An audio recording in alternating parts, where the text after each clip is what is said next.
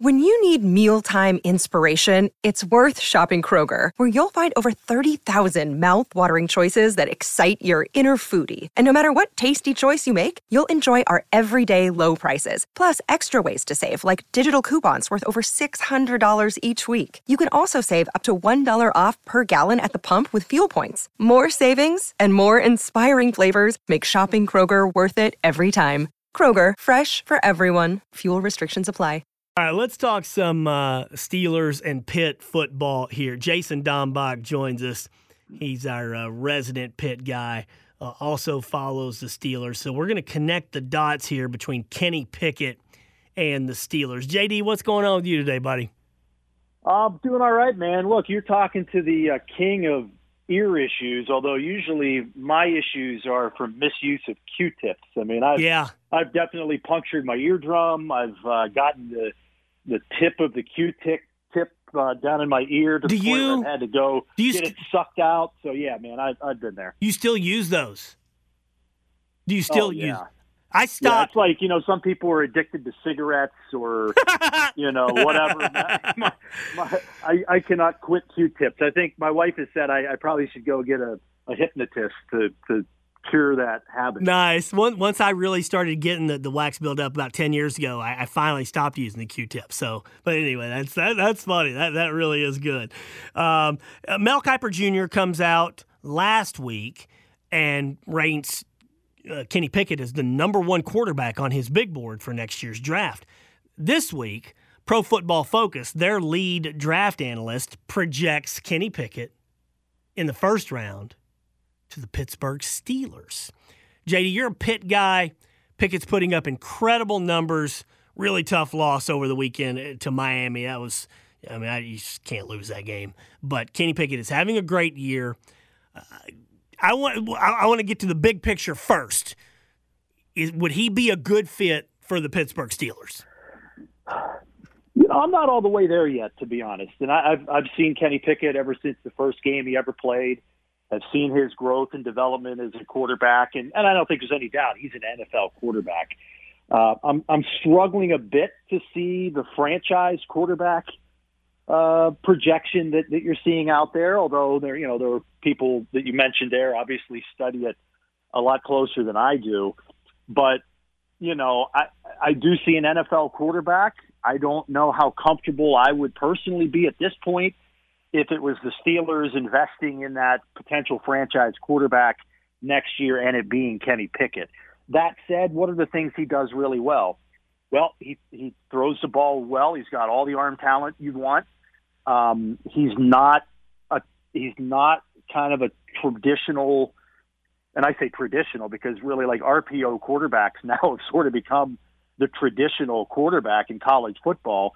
Pitt doesn't really run that type of system, and so he has to go through the reads. You know, he, he he's very good at, and if you watch him, he's good in the pocket. He doesn't get happy feet. He goes through one, two, three reads, and then by that time, if the pocket's collapsing, he's very good at eluding pressure, dipping his shoulder, getting out, and then making things happen with his legs if need be. Very good throwing on the run. So I think you know the physical tools are there. I think he's a good leader. Um, you know, I, I, I maybe it's paralysis by analysis because I've seen him play so much. I'm not all the way there just yet, but I'm certainly fascinated by watching not only the rest of this season, but then how things progress during the off season with the Senior Bowl and and pro days and all of those sort of things. Would he fit with the Steelers with what we know about what the Steelers try to accomplish? Uh, would he be uh, the kind of guy that if, if look if he is deemed a franchise quarterback and they'll go through all the measurements and combines and uh, all Senior Bowl or all these they'll go through all that stuff. If if people are out there are deeming him as this potential guy, would the Steelers then would he fit one what they want to do and two would they be looking to make that kind of pick at 2022 wherever they're going to be I think the one thing that that would be good about Kenny Pickett, no matter where he would go, is that he's been in a pro style offense. He's obviously gotten very good coaching. Um, Mark Whipple's been his offensive coordinator the last three years, and they've got a very good rapport. And I think everybody knows Whipple's background as an NFL quarterback coach. and the system they run. You look at some of the other guys like Malik Willis and and Matt Corral, uh, Sam Howell. I think Sam Howell is more of a prototypical NFL quarterback based on what you know, having seen him. But he's, you know, Pickett. Pickett has played in a pro style system, so he knows how to read defenses. He he understands all of that sort of thing. So I think from that standpoint, he he would fit the Steelers. He would fit really any any NFL team. And you know, the good thing about him also is that um, he he's versatile. Uh, you know, and like I mentioned earlier, he he has the arm talent, and at the same time, I think if you want somebody that's a little more mobile and can get outside the pocket, or you know can can scramble or can run the RPO game a little bit, I think he would be he would be pretty good in that as well. But again, I I'm not quite all there yet. Uh, if if the Steelers drafted Kenny Pickett uh, in the first round next year, presumably you know in the middle to uh, you know in the in the 12 to 20 range or wherever they could end up picking, um, you know, I, I'd have some reservations. I don't think he's a day one starter. Okay. So, what would be the one or two things to, that could make him that? After you've watched him play all these games, and he's a little bit older, he's been around college football for a long time. Uh, he's 23 years old. Um, so, mm-hmm. but we we we uh, somebody uh, commented on uh, on this on, on, my website when I wrote a story about Pickett. They're like, you know, he's been around forever. Why did it take him this long to kind of get to the point where people are even talking about him like this? So, if, if he if he can become a day one starter, what are one or two things that he would need to do to get to that point in your mind? You know, I th- I think he's progressed really well. You know, and and I I, I would say continuing to uh, be able to throw on the move. You know, I think I think he's very good in the pocket. He can stand in there, and he's not a guy that throws guys open. You know, he, you know sometimes where he needs he needs receivers to run free. But I do think um, the shorter intermediate passing game is actually something that he's really improved this year. But I know over the first three years of his career, you know, p- people would talk about Pickett in that, wow, the guy can throw a dime 40, 50 yards down the field, or he can throw it 20 yards across the field and get it where it needs to be. But he's more inaccurate in the short range, which was always really interesting. And he he hasn't been that this year. I think he's been very accurate, pretty much throwing the ball all over. But you know, as the game speeds up and you're you're obviously checking down a lot more, you don't have the ability to throw down the field as much in the NFL. You've got to be very accurate on those six to ten yard pass patterns, and I think that's probably the area he would need to to improve the most. Is there a comp out there for you? Is there a comparable guy um, in terms of uh, somebody you've seen recently in college who has transitioned to the NFL, or somebody currently in the NFL that uh, Kenny Pickett's game would kind of remind you of? I'd say a little bit of Ryan Tannehill. Now, again, Tannehill was a high draft pick, if you remember. He was, I think, seventh overall. It took a little while and, didn't really click until um, he ended up leaving Miami and going to Tennessee. But you know, Tannehill has all the arm talent in the world. I think similar to Pickett. Um, you, you know, he, he's very elusive. He's not Lamar Jackson or somebody like that, but he certainly has the ability to to run for yardage. He can scramble. So I think that's a pretty good comp. But probably more recent comp would be Zach Wilson. You know, Wilson uh, more more so from the trajectory of their career, where they they played a lot, um, they got gradually better, and then it just sort of all clicked. And then he had a great off season leading up to the draft, and ended up being the second overall pick. I don't think that's going to be where Pickett lands. But those are probably two. You know, one guy that's already in the NFL, and then a guy that we just watched.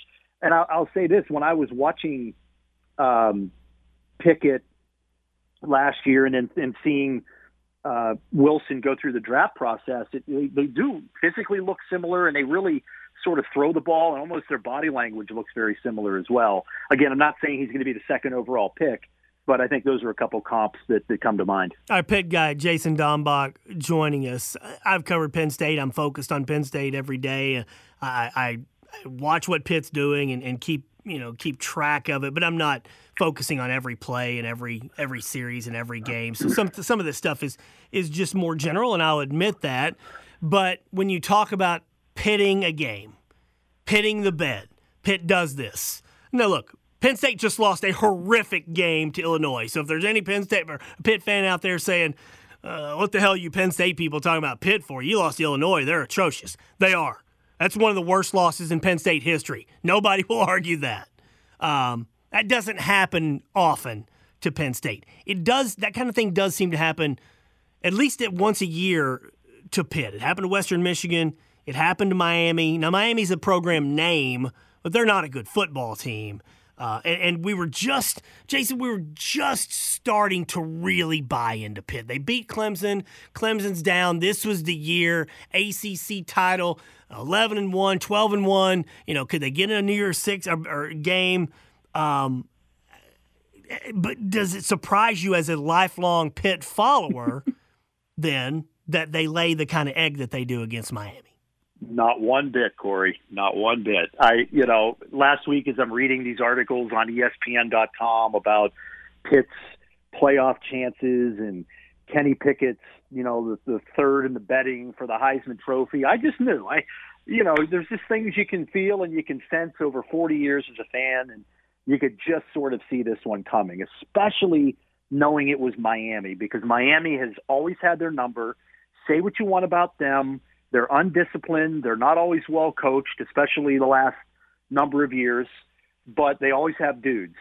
And the dude showed up last week, especially at quarterback and, and the wide receiver position and, and in the secondary. You think about what is Miami? What does Miami always have, right? They always have good receivers. They always have great secondary players, and that's sort of what what ended up happening you know, the, the one big criticism I would have about Narduzzi, and I think overall he's done a really nice job. You know, he's stabilized the program. They they keep players. They, they they maintain their roster. They don't have this big roster churn. They've got good depth at all positions, and he's done that by not recruiting great, but recruiting guys that fit. And they develop their their player development in the in their system is really good. But the big criticism of Narduzzi and why I don't think you can ever count on them consistently winning or probably ever being a, a team that gets to the 10 11 win mark is because he does not seem to change his identity defensively to the opponent. You know, they run the same stuff every week. It's press man. You know that you've got to, your corners need to eat their Wheaties and have a good day. Your linebackers are going to be running to cover those crossing routes. And if you've got good, a good quarterback and good receivers who can expose that, you're going to give up big plays. Can I can Every I stop you? They lose. They give up big plays. Can I stop you real quick and, and have this comparison discussion? You know, uh, everybody knows I'm a lifelong Syracuse basketball fan. Jim Boeheim's zone can destroy some teams, especially in the NCAA tournament when you don't see it. When, when I mean, Jim Boeheim, Syracuse will knock off some really good teams in the NCAA tournament that they don't have any business, especially over the last five, six years, because teams just don't see that zone and that length. And when it works, it works, and you can be really good. There's no plan B. There's no plan B with Syracuse basketball. It's my biggest beef with Jim Boeheim. If the zone is working, they can beat anybody, and that that means anybody.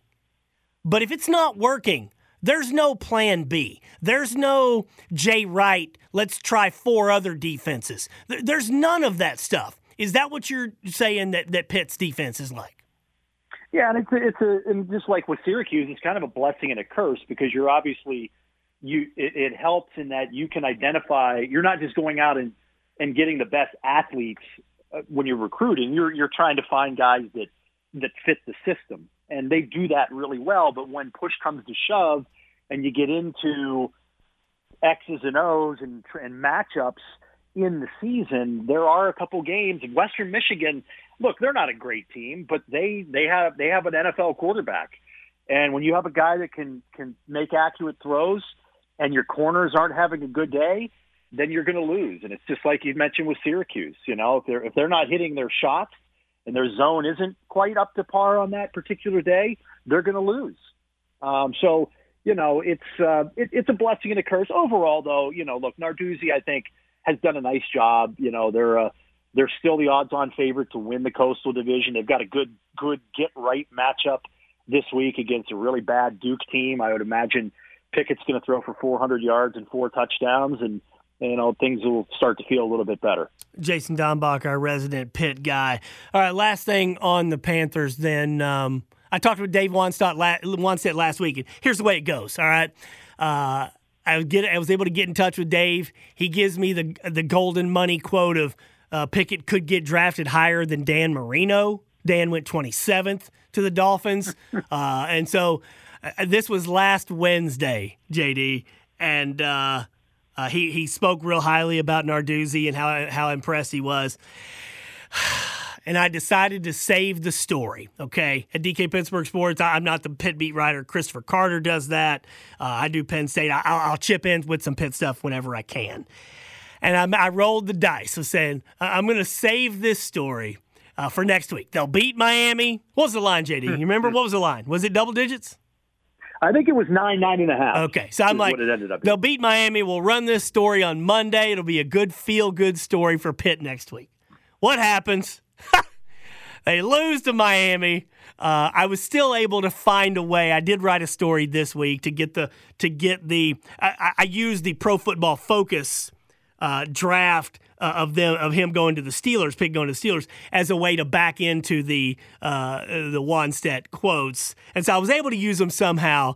But in me in, in media in journalism. if you figure on saving something for a game, uh, I wish you'd have told me that Miami always matched up real well with them and that there was a legit shot that they could get beat. Because I would have run that damn story last week and would have got a lot more success. You know, you mentioned Dan Marino, and there's some comparisons there, and obviously Dan Marino's an all-time great, and you know the the talent level.